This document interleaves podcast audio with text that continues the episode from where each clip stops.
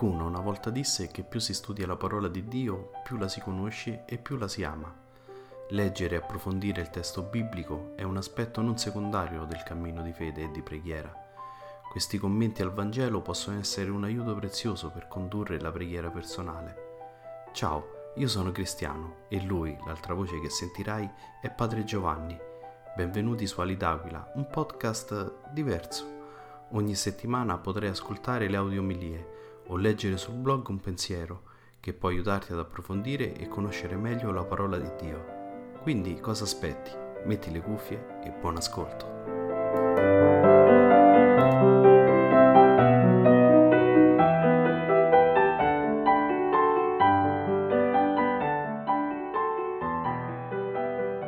Signore sia con voi. Dal Vangelo secondo Giovanni. Il primo giorno della settimana, Maria di Magdala si recò al sepolcro di mattino quando era ancora buio e vide che la pietra era stata tolta dal sepolcro. Corse allora e andò da Simon Pietro e dall'altro discepolo, quello che Gesù amava, e disse loro, hanno portato via il Signore dal sepolcro e non sappiamo dove l'hanno posto. Pietro allora uscì insieme all'altro discepolo e si recarono al sepolcro. Correvano insieme tutti e due, ma l'altro discepolo corse più veloce di Pietro e giunse per primo al sepolcro. Si chinò, vide i teli posati là, ma non entrò. Giunse intanto anche Simon Pietro, che lo seguiva, ed entrò nel sepolcro e osservò i teli posati là e il sudario che era stato sul suo capo, non posato là con i teli, ma avvolto nello stesso luogo.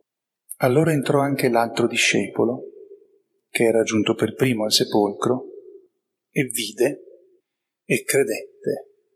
Infatti non avevano ancora compreso la scrittura, che cioè egli doveva risorgere dai morti.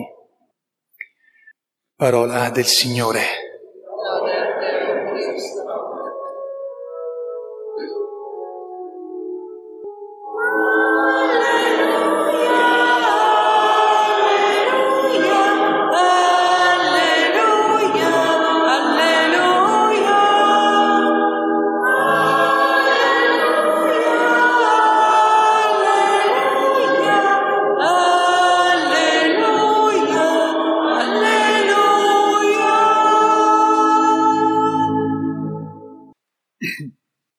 Sia lodato Gesù Cristo e buona Pasqua a tutti prima di tutto. Vorrei fare una omelia un po' diversa e una omelia copiata e vorrei soffermarmi su quello che abbiamo celebrato e noi celebriamo oggi il mattino di Pasqua quando si accorgono che Gesù è risorto. Ma e ieri abbiamo celebrato eh, la veglia, diciamo la notte anticipata a motivo delle varie situazioni che, mh, mm, eh, che ci sono. Abbiamo cercato di concentrarci nella notte santa, la notte di tutte le notti. Ecco, e incomincio con questa domanda. Dal venerdì santo, quando abbiamo contemplato Gesù che muore e che viene sepolto, alla notte del sabato e alle primissime ore della domenica mattina, quando Gesù risorge, Gesù cosa fa? Dov'è? Il corpo è nel sepolcro e per la potenza di Dio non incomincia la corruzione che è tipica di ogni morto, purtroppo. Allora cosa fa con la sua anima? Dove va? Cosa...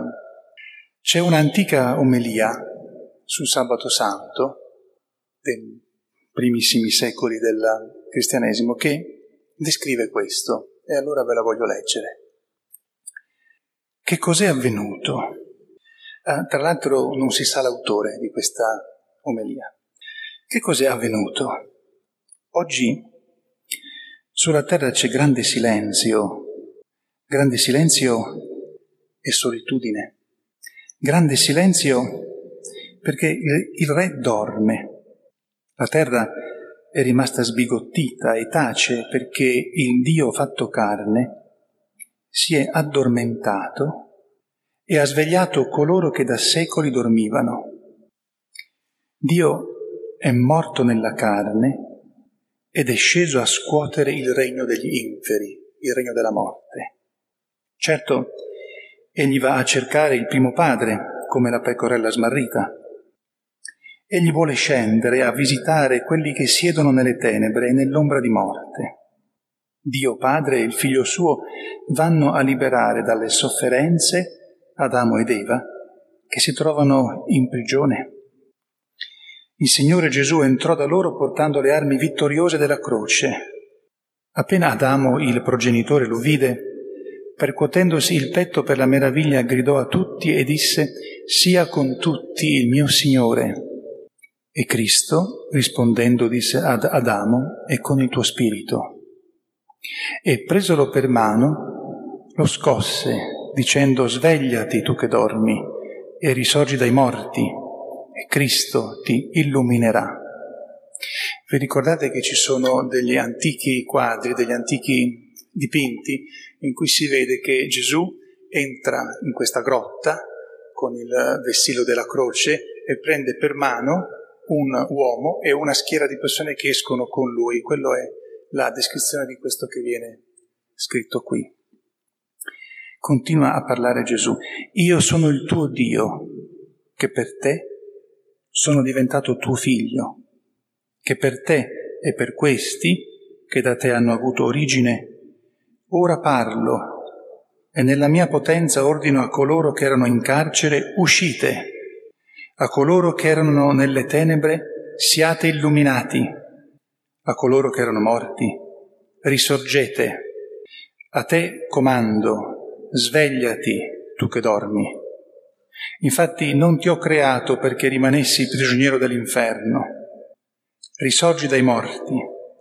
Io sono la vita dei morti. Risorgi, opera delle mie mani. Risorgi, mia effigie, fatta mia immagine. Risorgi, usciamo di qui.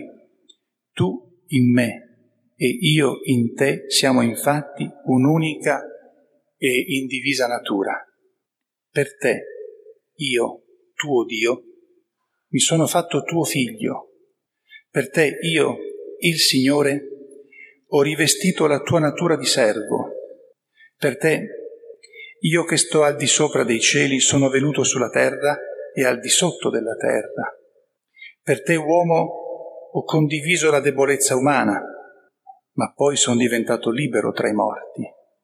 Per te, che sei uscito dal giardino del paradiso terrestre, sono stato tradito in un giardino e dato in mano ai giudei, e in un giardino sono stato messo in croce.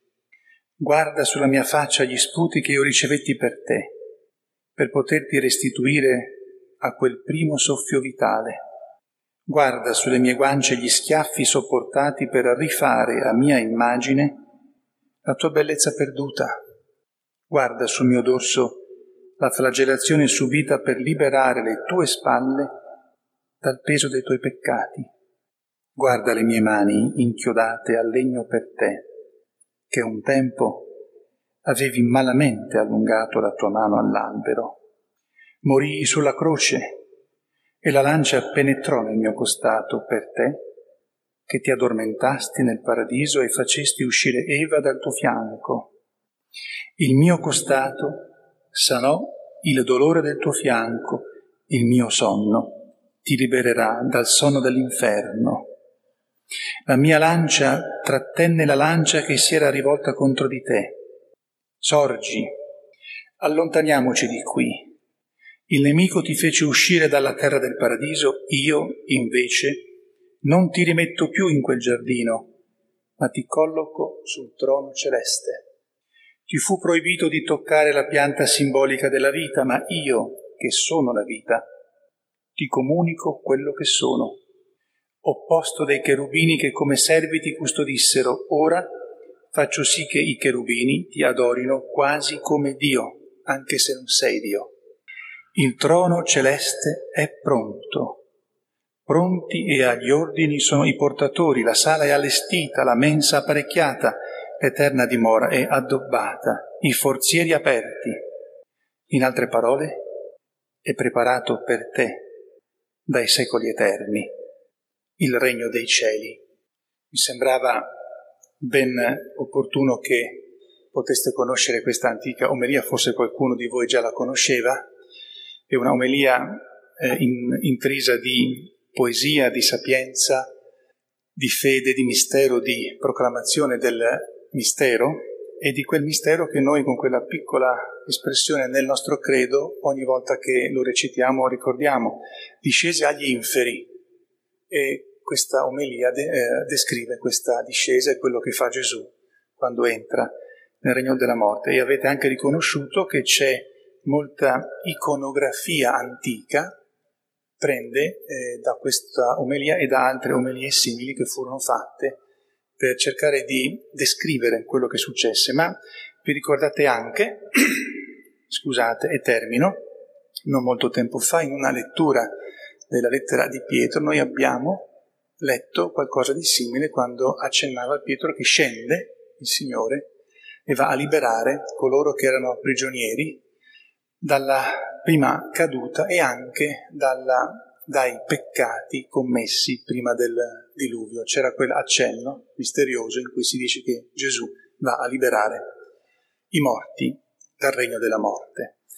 A tutti una santa Pasqua nel Signore, anche con l'augurio che sia Maria Santissima a farci sempre di più scoprire quello, quella che è la ricchezza indicibile della risurrezione, Maria che l'unica fu a aspettare in questi giorni tremendi la risurrezione, sapendo che Gesù sarebbe risorto, l'unica che mantenne con certezza questa, questa potenza nonostante il suo immenso dolore, colei che può davvero farci comprendere cosa ha voluto dire la morte di Gesù e la distruzione del regno della morte, anche se purtroppo ancora siamo costretti a passare attraverso eh, la morte, ma non è più un regno chiuso, è soltanto un passaggio alla